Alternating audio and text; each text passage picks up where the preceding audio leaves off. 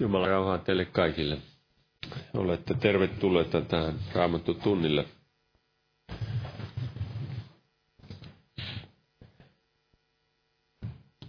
Lauletaan yhdessä pari laulua tästä. Lauletaan ensin 165.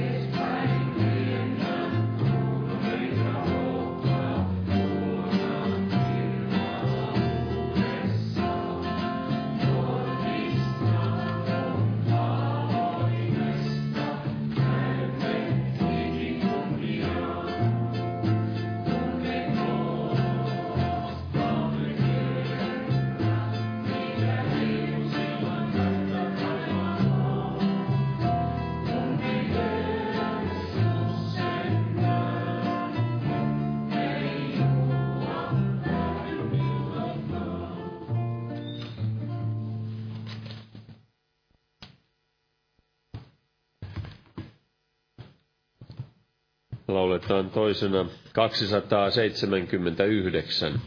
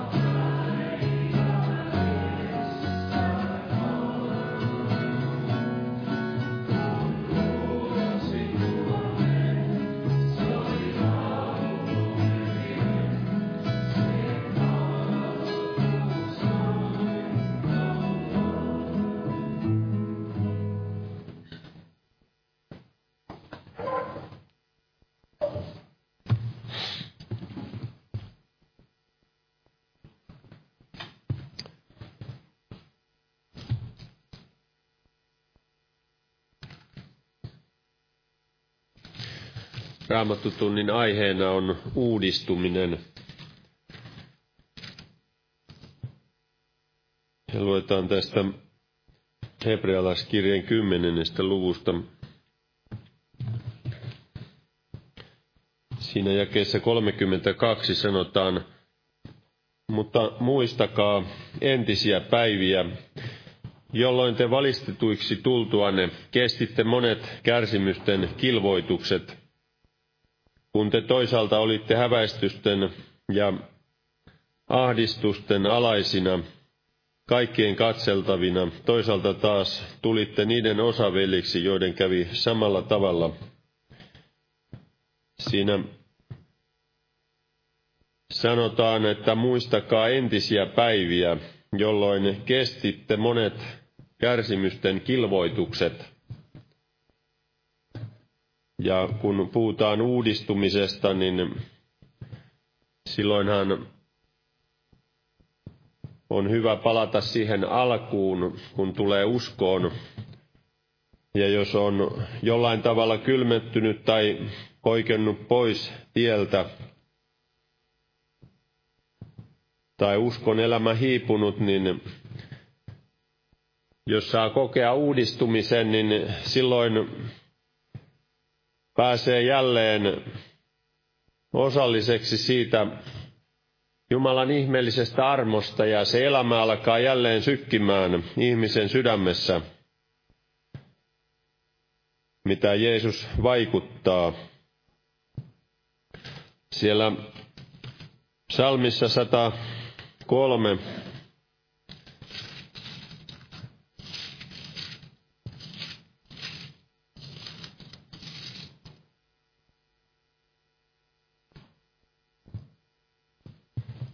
Siinäkin puhuttiin siinä toisessa jakeessa, että äläkä unhoita mitä hyvää hän on sinulle tehnyt. Mutta varsinaisesti tuli mieleen tämä, kun siinä sanotaan, että niin sinun nuoruutesi uudistuu kuin kotkan.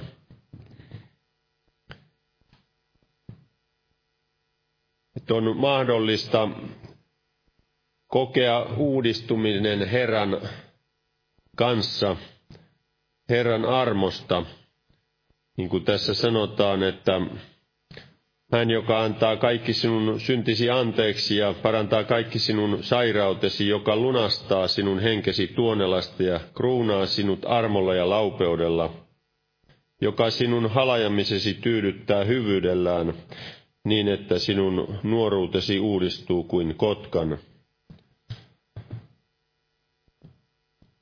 Sitä Herra tahtoo meissä vaikuttaa, että hänen elämänsä saisi olla jatkuvasti meissä, mutta jos se on päässyt hiipumaan tai sammumaan, niin hän tahtoo jälleen sen uudistaa. Tässä kun puhutaan kotkan nuoruutesi uudistuu kuin kotkan, niin Täällä myös puhutaan Jopin kirjassa siinä luvussa 33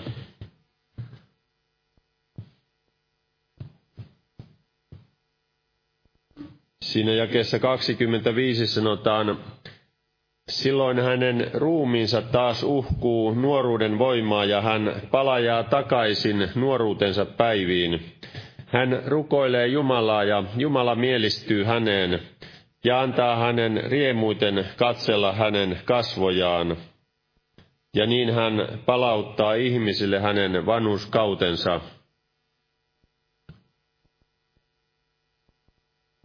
Se, että jos me olemme iäkkäitä, niin emme välttämättä ruumiillisesti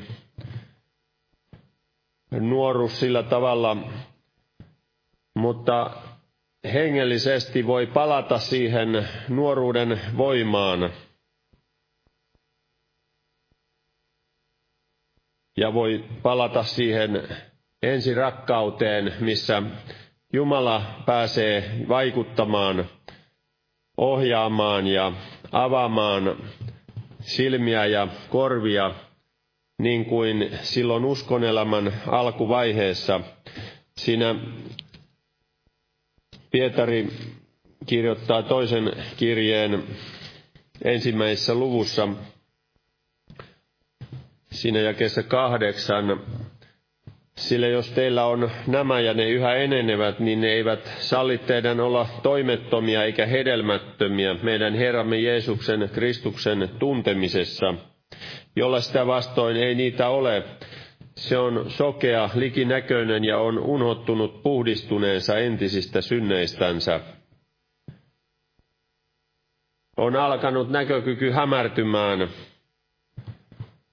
on unohtunut puhdistuneensa entisistä synneistänsä. Mutta jos nämä, mitä tässä edellä luetellaan, siinä kehotettiin kaikella ahkeruudella osoittamaan uskossa avuja, avuissa ymmärtäväisyyttä ja ymmärtäväisyydessä itsensä hillitsemistä, itsenne hillitsemisessä kärsivällisyyttä ja kärsivällisyyttä jumalisuutta – jumalisuudessa veljellistä rakkautta ja veljellisessä rakkaudessa yhteistä rakkautta, sillä jos teillä on nämä ja ne yhä enenevät, ne eivät salli teidän olla toimettomia eikä hedelmättömiä meidän Herramme Jeesuksen Kristuksen tuntemisessa. Se, mikä Jumala meissä vaikuttaa, niin se ei salli meidän pysähtyä, jos Herran henki pääsee vaikuttamaan eivät salli teidän olla toimettomia eikä hedelmättömiä meidän Herramme Jeesuksen Kristuksen tuntemisessa. Luetaan vielä pari jaetta tästä toisen tessalonikalaiskirjeen ensimmäisestä luvusta.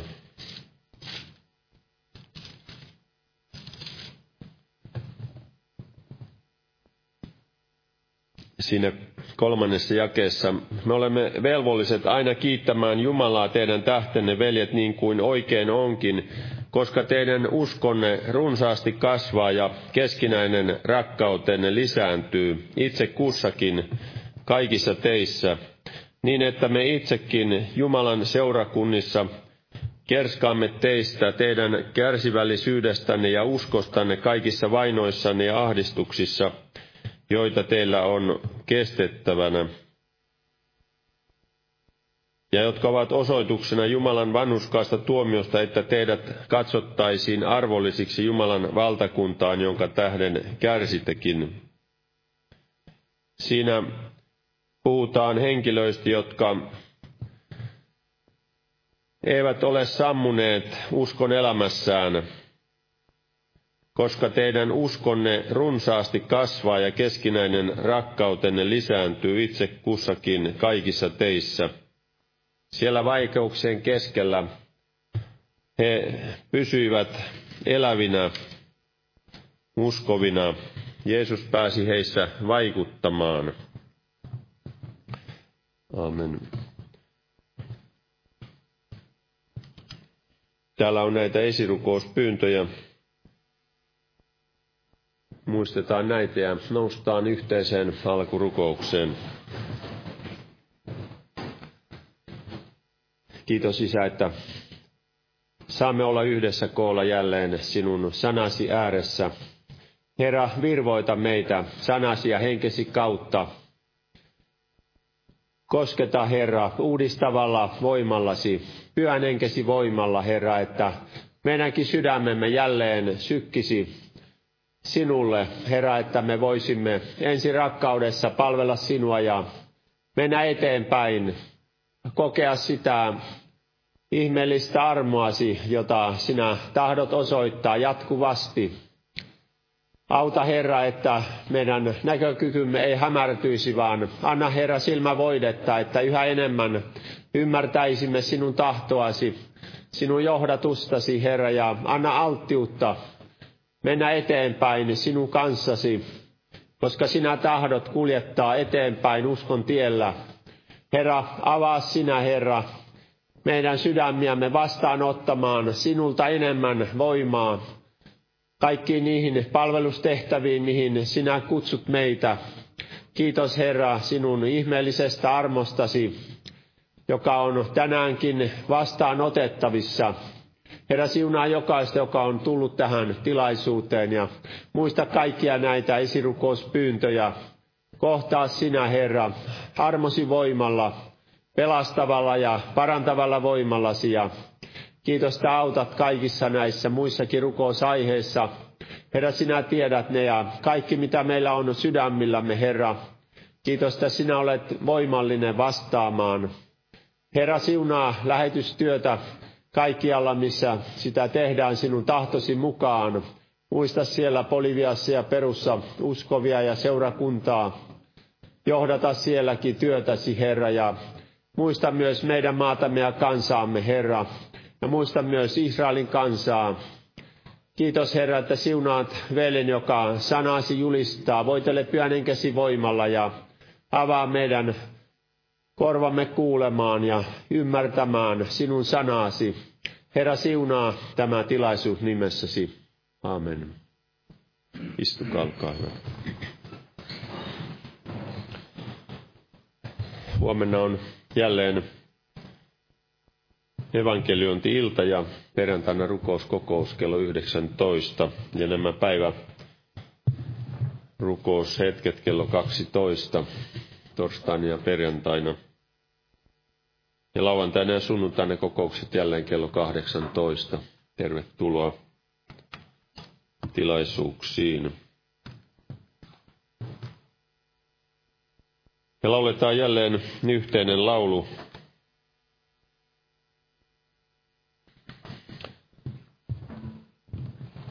Lauletaan 222 ja laulun aikana kannetaan vapaaehtoinen uhri. Jumala siunatkoon.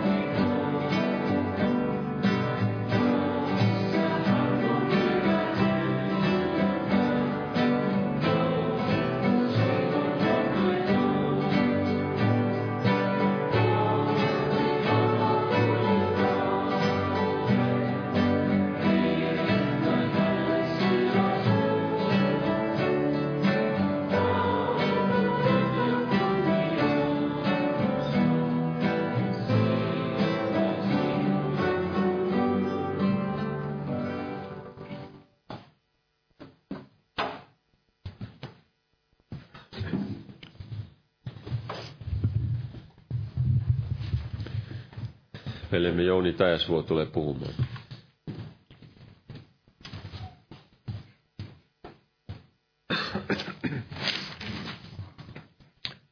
Jumalan, Jumalan rauhaa jokaiselle. Eli tällainen aihe kuin uudistuminen.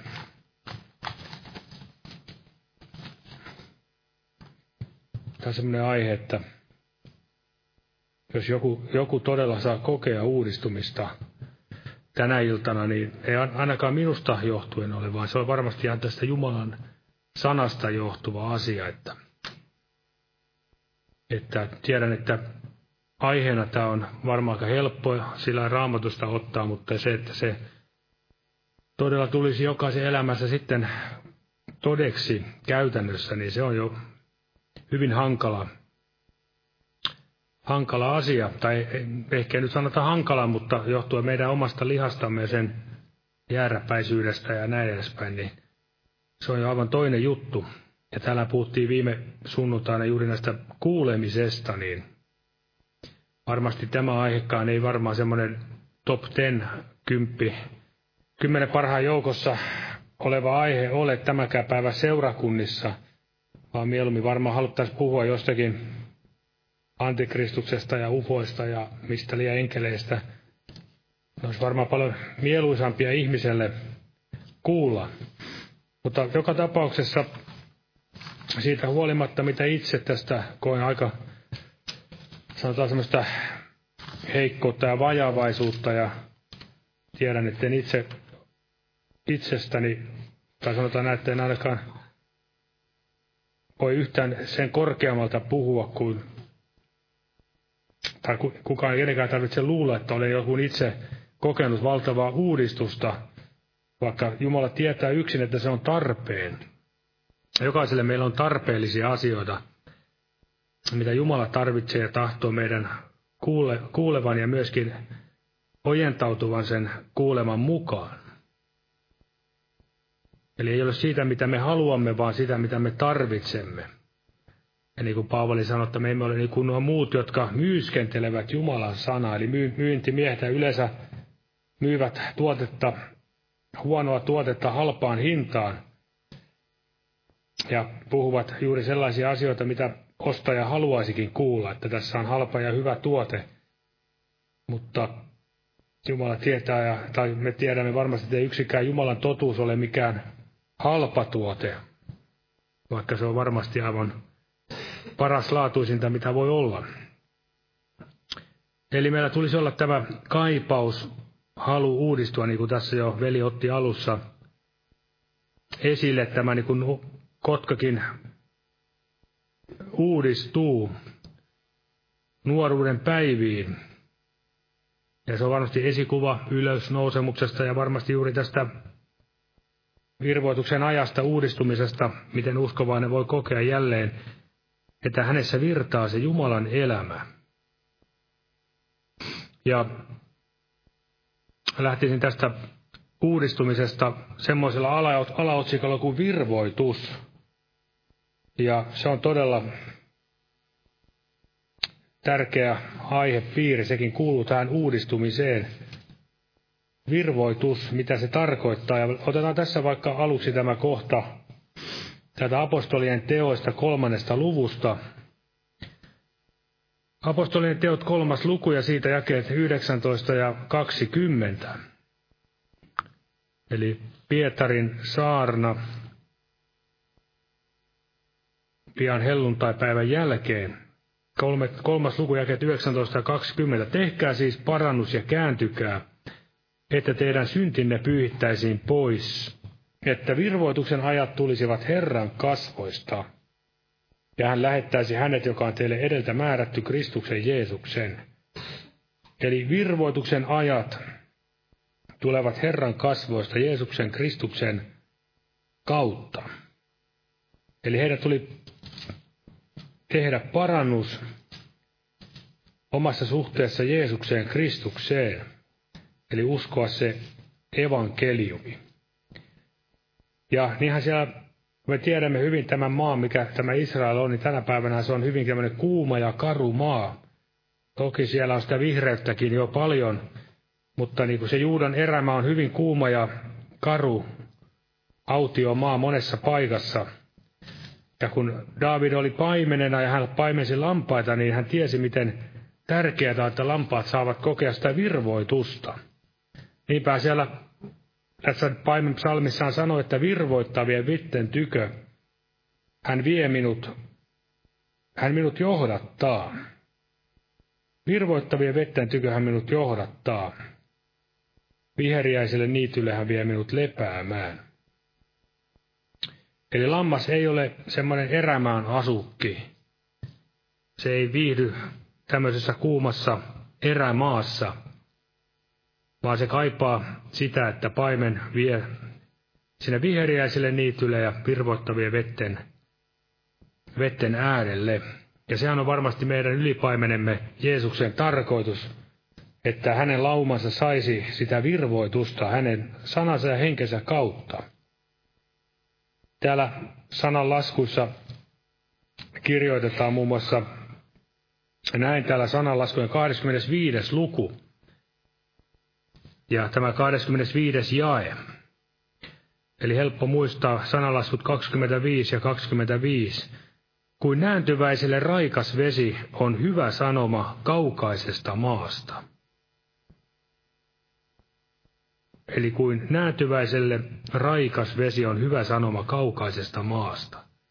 Eli Jumala antaa sitä raikasta, parasta, tuoretta, puhdasta vettä, joka virvoittaa, ja se on todella sieltä ylhäältä tullut jokaiselle meille. Eli tämä elävä vesi pesee ja myöskin virvoittaa. Ja kun Jumala puhuu sanansa kautta, niin hän juuri silloin tarjoaa meille tätä elävää vettä. Niin kuin täällä voidaan ottaa esimerkiksi täältä viidennestä Mooseksen kirjasta, siitä 32. luku. Sana, viides Mooseksen kirja, 32. luku siitä alusta. Eli tämä on otsikoitu Mooseksen virterä, virsi. Ja tässä Mooses sanoo näin, että kuunnelkaa te taivaat, kun minä puhun, ja kuulkoon maa minun suuni sanat. Sateena pisaroikoon minun opetukseni, kasteena valukoon puheeni, niin kuin vihma vihannalle, niin kuin sadekuuro ruohikolle. Sillä minä julistan Herran nimeä. Eli tämä Jumalan sanoma oli kaukaa, kaukaisesta maasta, se oli raikasta vettä ja yhtä lailla kun he tarvitsivat tätä normaalia fyysistä vettä siellä erämaassa, niin he tarvitsivat tätä Jumalan sanan vettä, joka kasteena valui heidän yllänsä ja vihmana sitten myöskin heitä näin kostutti ja virvoitti. Eli Jumala virvoittaa meitä sanansa kautta. Ja niin kuin siellä psalmissakin sanottiin, että minun sieluni on vaipunut tomuun. Herra, virvoita minua sanasi jälkeen. Ja jos mä ajattelen tätä vaellusta, mitä me täällä tallomme tätä maan pintaa ja nousee monennäköistä tomua ja pölyä siinä samalla. Ja varmasti se tomu sitten jää semmoiseksi kuor, kuore, kuoreksi meidänkin, kuorukkeeksi meidänkin sielumme ylle aika ajoin, kun me vaalamme tuolla arjen keskellä, niin kuinka onkaan ihana kuulla Jumalan sanoja. Eli se on semmoista, voidaan sanoa kokemusperäistä varmasti monelle muillekin, muullekin kuin minulle, että joskus kun on tullut tänne kokoukseen, niin täytyy sanoa, että joskus ei aina ole kokenut, mutta en sano sitä, että johtuen, että sanomat tai puheet olisi huonoja ollut, mutta joskus erityisellä tavalla kokee semmoisen virvoituksen, kun saa kuulla sitä Jumalan sanaa, mitä täällä luetaan ja puhutaan. Eli se on juuri semmoista sateena pisaroikoon Jumalan opetus ja hänen puheensa valukoon kasteena maahan. Tekee meidät hedelmälliseksi ja eläväksi. Ja kun me ajattelemme että uudistusta ja virvoitusta, niin siihen liittyy myös tämä ajatus, mitä tänäkin iltana olemme täällä juuri nyt tekemässä, että olemme kokoontuneet yhteen. Paavali vaikka vietti varmasti paljon aikaa yksin, yksinäisyydessä, rukouksessa, yksin siellä myöskin vankisellissä, niin hän kuitenkin kaipasi sitä muidenkin uskovien yhteyttä elämässään. Hän ei ollut mikään tämmöinen erakko luonne siinä mielessä, että hän ei ajatellut, että olen niin hyvä ja hengellinen, että ei minun kannata viettää aikaa näiden ihallisten uskovien seurassa, vaan hän todella vietti aikaansa toistenkin uskovien kanssa. Tässä hän kirjoittaa muun muassa täällä roomalaiskirjeessä ensimmäisessä luvussa, roomalaiskirje ensimmäinen luku, siinä jakeet 11 ja 12. Eli roomalais 1 ja jakeet 11 ja 12. Sillä minä ikävöitsen teitä nähdä, voidakseni antaa teille jonkun hengellisen lahjan, että te vahvistuisitte. Se on, että me yhdessä ollessamme virkistyisimme yhteisestä uskostamme teidän ja minun. Ja tässä me näemme, että tämä virkistyminen ei ole mikään vähäpätöinen asia, vaan se on meille vahvistukseksi, että me vahvistuisimme yhteisestä uskosta ja virkistyisimme. Eli vahvistumisesta ja virkistymisestä on kyse juuri sama asia kuin tässä uudistumisesta. Ja kun mä ajattelen, miten seurakunnan tulisi, terve seurakunta, sehän on niin kuin alati uudistuva, niin kuin elämäkin itsessään, sehän on uudistumista. Jokaisen meidän ihmisen solut jakaantuvat ja uudistuvat hetki hetkeltä jatkuvasti koko ajan. Jos se loppuu se uudistuminen, niin silloin alkaa kuolema vääjäämättä. Ja terve hengellinen seurakunta, sehän kokee juuri tätä hengellistä virvoitusta. Se kokee uudistusta. Se kokee, kuinka Jumalan pyhä henki heitä nostaa ja kannustaa ja rohkaisee. Niin kuin siellä erässä kohdassa, en ota sitä nyt esille tässä, mutta sanottiin näin seurakunnasta, joka rakentui ja vaelsi Herran pelossa ja lisääntyi pyhän hengen virvoittavasta vaikutuksesta.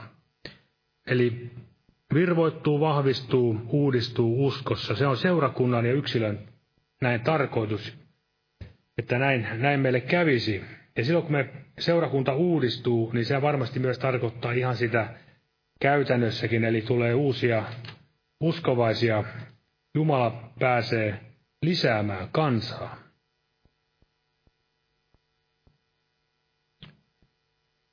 Eli elämä on, elämä on jatkuvaa uudistumista ja samoin hengellinen elämä. Me tarvitsemme jatkuvaa uudistumista, niin kuin siellä Paavali kirjoitti, että sisäinen ihminen päivä päivältä uudistuu. Eli hän ei ollut niin huolissaan siitä ulkonaisesta majasta, jota sitten hän sai kantaa siellä mukanansa ja niin kuin mekin tänä päivänä olemme raahanneet tämän meidän maallisen majamme tänne jokainen, niin sehän lannistuu, tai sanotaan näin, se menehtyykin, jos ei nyt nopeasti, niin hitaasti, hitaalaisesti. Ja Paavali sai kokea, kuinka siinä oli paljon apulaisiakin hänen ruumiinsa menehtymisessä, eli häntä siellä paljon vainottiin ja pahoin pideltiin ynnä muuta. Mutta hän ei siihen niin kiinnittänyt huoli, huoli tai huoltansa tai huomiotansa, vaan juuri tähän sisäiseen ihmiseen, koska hän tiesi, että elämä lähtee sieltä sisältä. Jos ei ole sitä taivaallista ylösnousemuselämää, niin ei varmasti hän myöskään turhaan se hänen kärsimyksensä myös lihassa. Ja se antoi hänelle todella sitä voimaa. Ja mekin tarvitsemme päivittäin tätä uudistumista. Ja tässä tämmöinen sanapaikan otin kuin toinen kirje korintolaisille kolmas, kirje, kolmas luku hyvin tuttu, tuttu jae. Kolmas, anteeksi, toinen kirja korintolaisille kolmas luku ja jae 18. Tässä Paavali kirjoittaa näin, että mutta me kaikki, jotka peittämättömin kasvoin katselemme Herran kirkkautta kuin kuvastimesta, muutumme saman kuvan kaltaisiksi kirkkaudesta kirkkauteen, niin kuin muuttaa Herra, joka on henki. Eli uudistumisella on aina joku semmoinen kiintokohde meidänkin elämässämme, minkä kaltaiksi me uudistumme ja muutumme. Eli voidaan sanoa, että uudistuminen ei ole, että me uudistumme siinä vanhassa luonnossamme päivittää, vaan todella, että uudistumme tässä uskon elämässämme. Ja tässä sanottiin, että katsomme Kristuksen kuvaa ja muutumme hänen kaltaisekseen. Ja täällä toinen kohta vähän samanlainen, sama ajatus, mutta eri, eri sanoilla hän on kirjoittanut tänne kolossalaiskirjeen tänne kolmanteen lukuun. Kolmanteen lukuun ja siinä jakeet 9 ja 10. Eli kolossalaiskirje kolmas luku ja jakeet 9 ja 10. Hän sanoo näin, että älkää puhuko valhetta toisistanne, te jotka olette riisuneet pois vanhan ihmisen tekoinensa ja pukeutuneet uuteen, joka uudistuu tietoon luojansa kuvan mukaan. Eli pukeutuneet uuteen ja riisuneet sen vanhan. Ja tämä uusi luomus meissä uudistuu tietoon luojansa kuvan mukaan. Eli vähän niin kuin voidaan vaikeasti ehkä tässä käännetty, mutta varmaan ajatus on juuri tämä, että luojan kuva Jeesus Kristus ja hänen mukaan me uudistumme. Juuri näin, kun me katsomme häntä, seurustelemme hänen kanssaan, vietämme aikaa siellä rukouksessa. Kuinka tärkeää sekään on jokaiselle. Tiedän, että ei meillä kaikilla ole niin valtavasti aikaa siihen, mutta varmasti se vähäinenkin aika on hyvä käyttää Jumalan edessä silloin, kun vaan näin on tilaisuus. Eli tämä on päivittäistä uudistumista. Ja niin kuin me tiedämme varmasti, että kun meitäkin verrataan huoneisiin tai taloihin, temppeliin, niin tämmöistä kunnostusta me aina tarvitsemme, niin kuin jokainen huoneistokin aina tarvitsee aika ajoin. Joskus semmoista kevyempää pintaremonttia, mutta joskus vähän syvällisempää. Ja niin kuin tässä otettiin jo tämä Kotkan uudistuminen, niin sekin varmasti tarvitsee jatkuvaa semmoista uudistumista, mutta myös aika ajoin semmoista syvällisempää, eli tapahtuu tämä Kotkallakin tämmöinen sulkasato. Eli sen elämässä tulee semmoinen pysähdys, ettei se paljon kauhean komealta kauniilta näytä, vaan todella näkyy hyvin rumana. Ja varmasti siinä juuri kuva, että mekin ikään kuin joudumme Herran edessä aina aika ajoin katsomaan sitä omaa vaellustamme tarkemmin, että voisimme siitä sitten myöskin tehdä parannusta. Niin kuin apostolien teossa sanotaan, että niin on Jumala antanut pakanoillekin parannuksen elämäksi.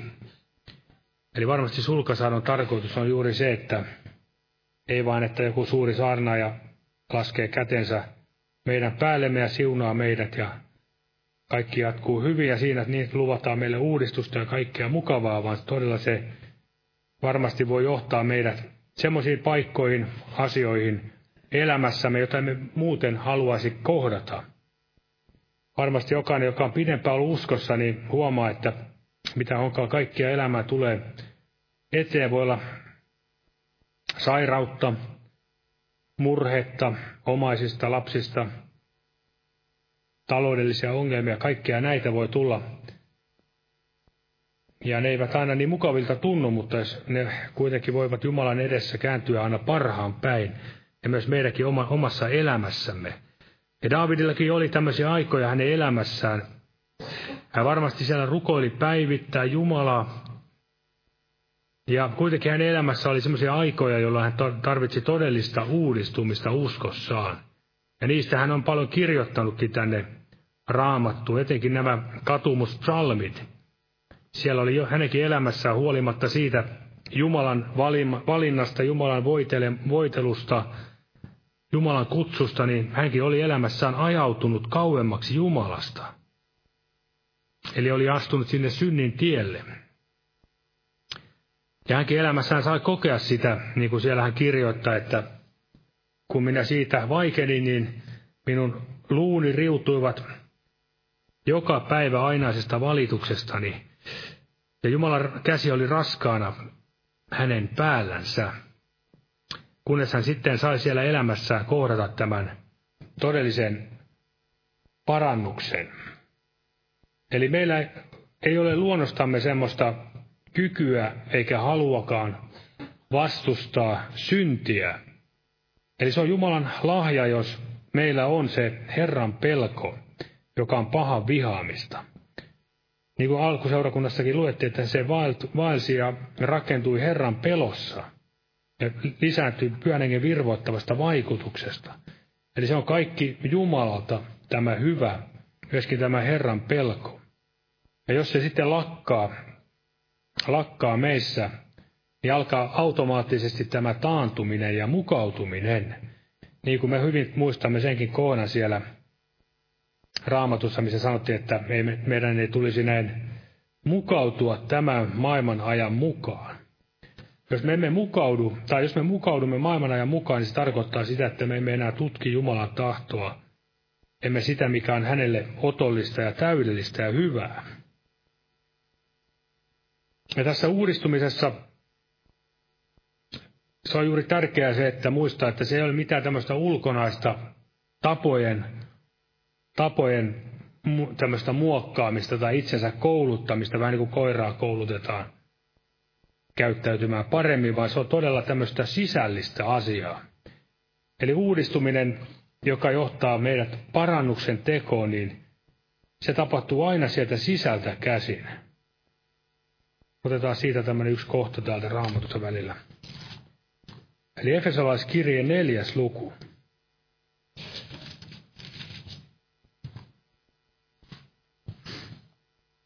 On näitä tätä asiaa tässä varmasti on tullut sivuttua, mutta luetaan tässä kuitenkin. Neljäs luku ja jakeet, jakeet 22-24.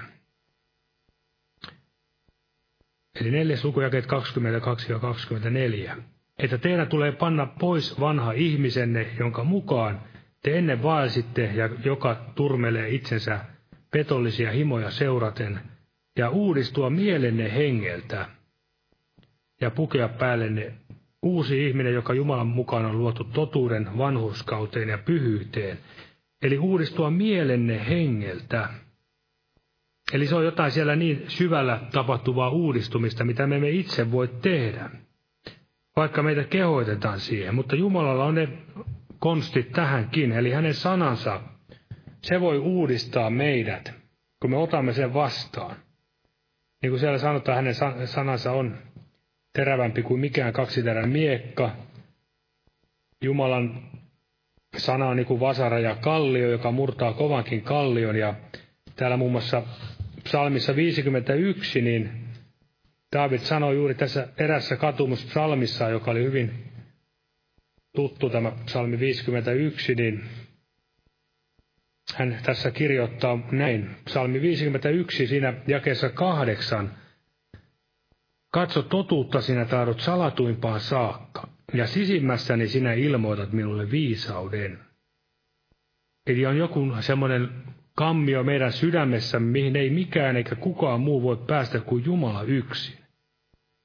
Ja sinne kun Jumala pääsee, se voidaan, jos me ajattelemme tämmöistä kuvausta temppeliä, vanha liiton temppeliä, se on se kaikkein pyhin. Sinne kun Jumala pääsee, niin sanansa, totuutensa, valonsa kautta meidän sydämiimme, niin sieltä alkaa se todellinen uudistuminen ja parannus. Ilman tätä sisäistä muutosta, niin kaikki parannus on, ei ole aitoa, vaan se on juuri niin kuin sitä koiran kouluttamista tai sian sivistämistä, niin sehän aina menee rypemään rapakkoon tai koira palaa oksennukselle. Se on aina tätä samaa. Eli Jumala tekee työtänsä sanansa henkensä kautta.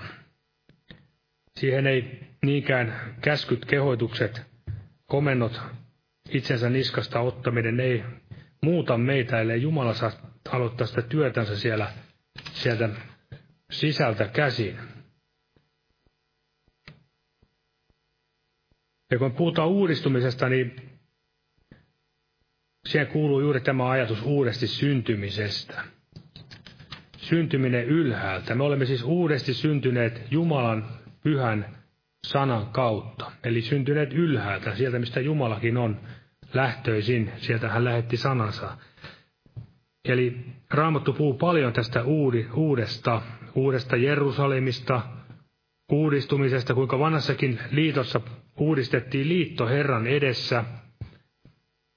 Me olemme uuden liiton palvelijoita.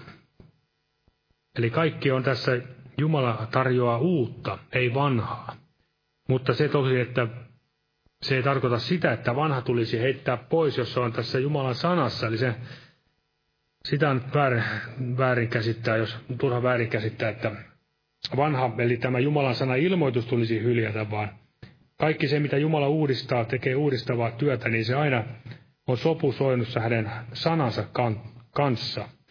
Eli tulee muistaa tämmöisiä, kun sanotaan näin, kun uskovaisetkin vuosia ovat kulkeneet semmoisessa kuivuudessa erämaassa, niin ei se aina näin pääty, että Jumala pääsee yksin virvoittamaan ja uudistamaan uskovaisen, vaan monet menevät juuri silloin näihin eksyttäviin kokemuksiin, eli Toronto näihin vapinoihin ja tärinöihin ynnä muihin. Eli saavat jonkun toisen Jeesuksen ja toisen hengen elämäänsä. Juuri sen takia, että heille luvataan jotain hienoa, uutta ja halpaa. Juuri semmoista, joka ei välttämättä vaadi heiltä mitään todellista muutosta, vaan, vaan sitä, että ihminen tulee ja nauttii elämässään ja tulee siunattavaksi ja kaatuu maahan ja näin edespäin. Eli kaikkea tällaista halpaa vihollinen tarjoaa. Mutta todellinen uudistuminen, se lähtee sieltä syvältä, aiheuttaa ihmisessä sen parannuksen tekemisen. Siellä muistamme tuhlaaja pojasta, kun hän palasi isänsä luokse, niin hänestä Jumala tai isä sanoi, että kuollut, poikani oli kuollut, mutta virkosi eloon. Hän oli kadonnut, mutta löytyy jälleen. Eli tämä on todellista sitä Jumalan työtä, että kuinka kuollut virkoaa eloon. Ja nykyään juuri nämä uudet liikkeet haluavat valtavasti juuri tämmöistä kuolleiden herättämistä ja saamme sitten lukea maailmankin uutisista, kuinka häpeällistä tämä on, kun he yrittävät väkisin näitä ruumishuoneita nostaa näitä kuolleita ylös. Mutta he unohtavat jälleen, että tärkeää on tämä, tämä juuri tämä sydämen tai elämän virkoaminen. Eli mitä hyödyttää, että tämä ruumis nousisikin ylös, mutta jos sydän jää kuolleeksi Jumalaa, Jumalan suhteen? Tai mitä hyötyy, hyötyy on todella, jos ihminen tulee, tuleekin jonnekin Jumalan huoneeseen, mutta ei todella tule löydetyksi jälleen. Eli ei palaa siihen, mistä hän oli kadonnut tai lähtenyt pois. Eli uudesti syntyminenkin kuuluu tähän uudistumiseen, tai se on se alku meidän elämässämme, mistä Jumala alkaa tämän työnsä. Ja niin kuin siellä roomalaiskirjassakin Paavali sanoi, elämä kuolleista. Jos me ajattelemme uudesti syntymistä, niin se on osa tätä Jeesuksen ylösnousemusta. Eli se kuuluu osana siihen. Kun siellä Pietarikin kirjoitti, että olemme uudesti, uudesti syntyneet Jeesuksen kuolleista nousemisen kautta. Eli se ei ole vähäpätöinen asia, että olemme saaneet kokea tämän Jumalalta tämän uudesti syntymisen elämässämme. Ja sen jälkeen olemme päässeet osallisiksi tästä uudesta liitosta. Olemme tulleet uuden liiton palvelijoiksi, emme kirjaamme, vaan hengen. Ja elämme hengen uudessa tilassa. Ja ei tässä kauhean pitkään viiti enää jatkaa, mutta kun meillä vielä semmoinen ajatus, että kansa, kansan ja seurakunnan uudistus, niin alussa me luimme tämän kohdan siitä, että Jumalan kansalle Israelille Pietari julisti sen sanoman, että tehkää siis parannus, että teidän syntinne pyhittäisiin pois ja virvoituksen ajat tulisivat Herran kasvoista. Ja myöskin siellä vanhassa liitossa tämä sama ajatus toistuu aina uudelleen ja uudelleen kuinka Jumalan kansan tuli jälleen kääntyä Jumalansa puoleen. Siellä muistamme Samuelinkin aikana, niin Samuel kun tuli profeetaksi, tuomariksi, niin hän siellä sanoi kansalle, että heidän näin tuli kaikesta sydämestään kääntyä Jumalan puoleen ja hyljätä, se, hyljätä ne maailmalliset, kaikki ne epäjumalat. Ja ennen tätä, ennen tätä puhetta, niin siellä sanottiin, että kansa huokaili 20 vuotta. Eli se, nähdään se, että itsestäkin se huomaa, että ei se niin helppo ole aina, aina vaan tuosta noin sormea napsauttamalla uudistua tai tehdä parannusta asioista. Vaan kyllä se ihminen semmoinen on semmoinen jääräpää varmasti samanlainen tänäkin päivänä, että se viimeiseen asti tahtoisi käydä sen oman, oman tahtonsa loppuun, oman tahtonsa tiensä loppuun asti, ennen kuin tahtoo nöyhtyä. Eli luetaan nyt kuitenkin se kohta täältä ensimmäinen Samuelin kirja seitsemäs luku. Ensimmäinen Samuelin kirja seitsemäs luku ja siitä jakeet 2-4. Eli vaikka tämä on kyse vanhasta liitosta, niin sama periaate kuitenkin aina toimii tänäkin aikana.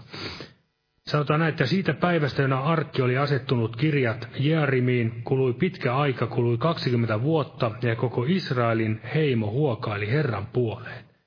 Mutta Samuel sanoi koko Israelin heimolle näin. Jos te kaikesta sydämestänne käännytte Herran puoleen, niin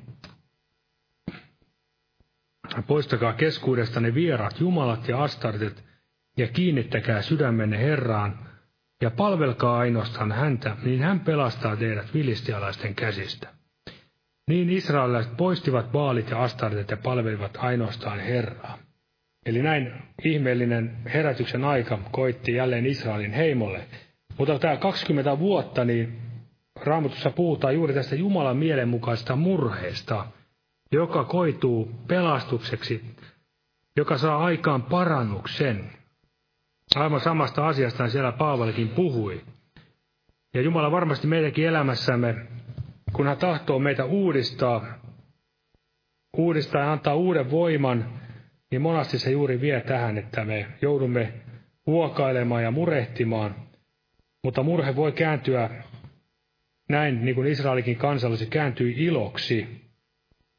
Eli kukaan siihen valmis, tai sanotaan kukaan halukas, mutta täytyy aina muistaa se, niin kun me rukoilemme, että tapahtuko sinun tahtosi, niin se on ainakin kiitos Herralle, että hän tahtoo ainakin jokaisen meidän kohdalla tämän asian tehdä. Ja vielä luen yhden jakeen täältä, en pitkitä sen enempää.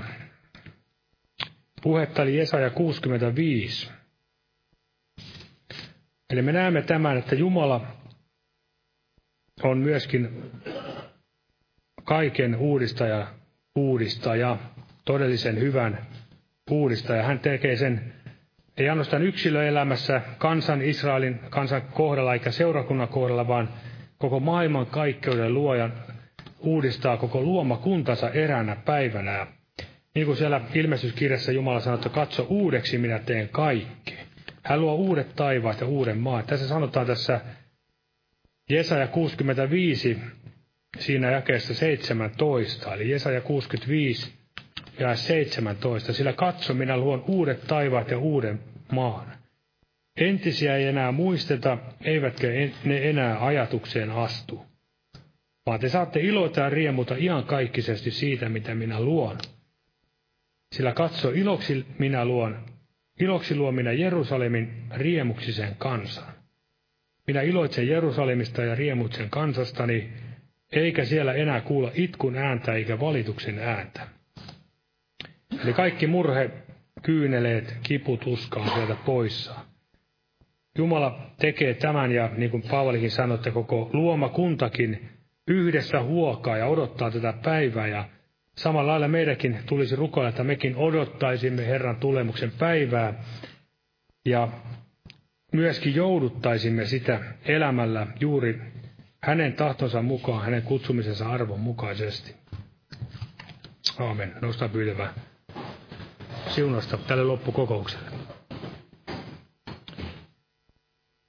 Kiitos Herra Jeesus näin, että saimme tänä iltana olla täällä sinun sanoisi ääressä, Herra, ja todella pyydämme sitä taivaallista, siunausta sanallisi ylle tänäkin iltana, että se saisi virvoittaa ja myöskin uudistaa ja vahvistaa meitä uskossa sinuun ja ja meidänkin elämässämme ne asiat, mitkä aiheuttavat meille huokailua ja murhetta, niin ne saisivat kääntyä myöskin parannukseksi ja pelastukseksi, Herra Jeesus. Saisimme todellista uudistumista ja vahvistumista Herrassa, sinun, sinun väkevyytesi voimassa kokea, Herra. Ja saisimme nähdä, kuinka seurakuntakin uudistuu, yksilöt uudistuvat ja perheet uudistuvat, Herra. Ja koko Suomen kansakin voisi vielä kokea tätä siunausta, Herra. Ja kaikki ihmiset, jotka tässä maassa vielä asuvat, Herra, Monet kansatkin, kansallisuudet saisivat vielä kokea pelastuksen, Herra Jeesus. Ja Siunaa näin Israelin ja juutalaistakin kansaasi, Herra, ja Bolivian perun lähetystyötä, Herra Jeesus. Ja siunaa kaikkialla uskovia veljiä ja sisaria, jotka näin tahtovat sinua seurata ja vedä myös näitä pois poikeneita vielä runsaan joukon, Herra, sinun todelliseen yhteyteesi, Herra Jeesus. Ja jää näin siunaamaan meitä nimessäsi. Aamen. Olkaa hyvä ja istukaa.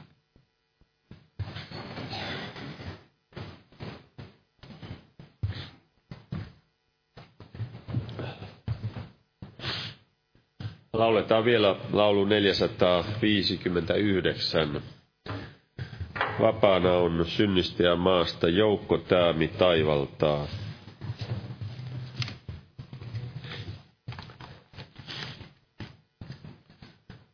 Jumalan siunausta jokaiselle.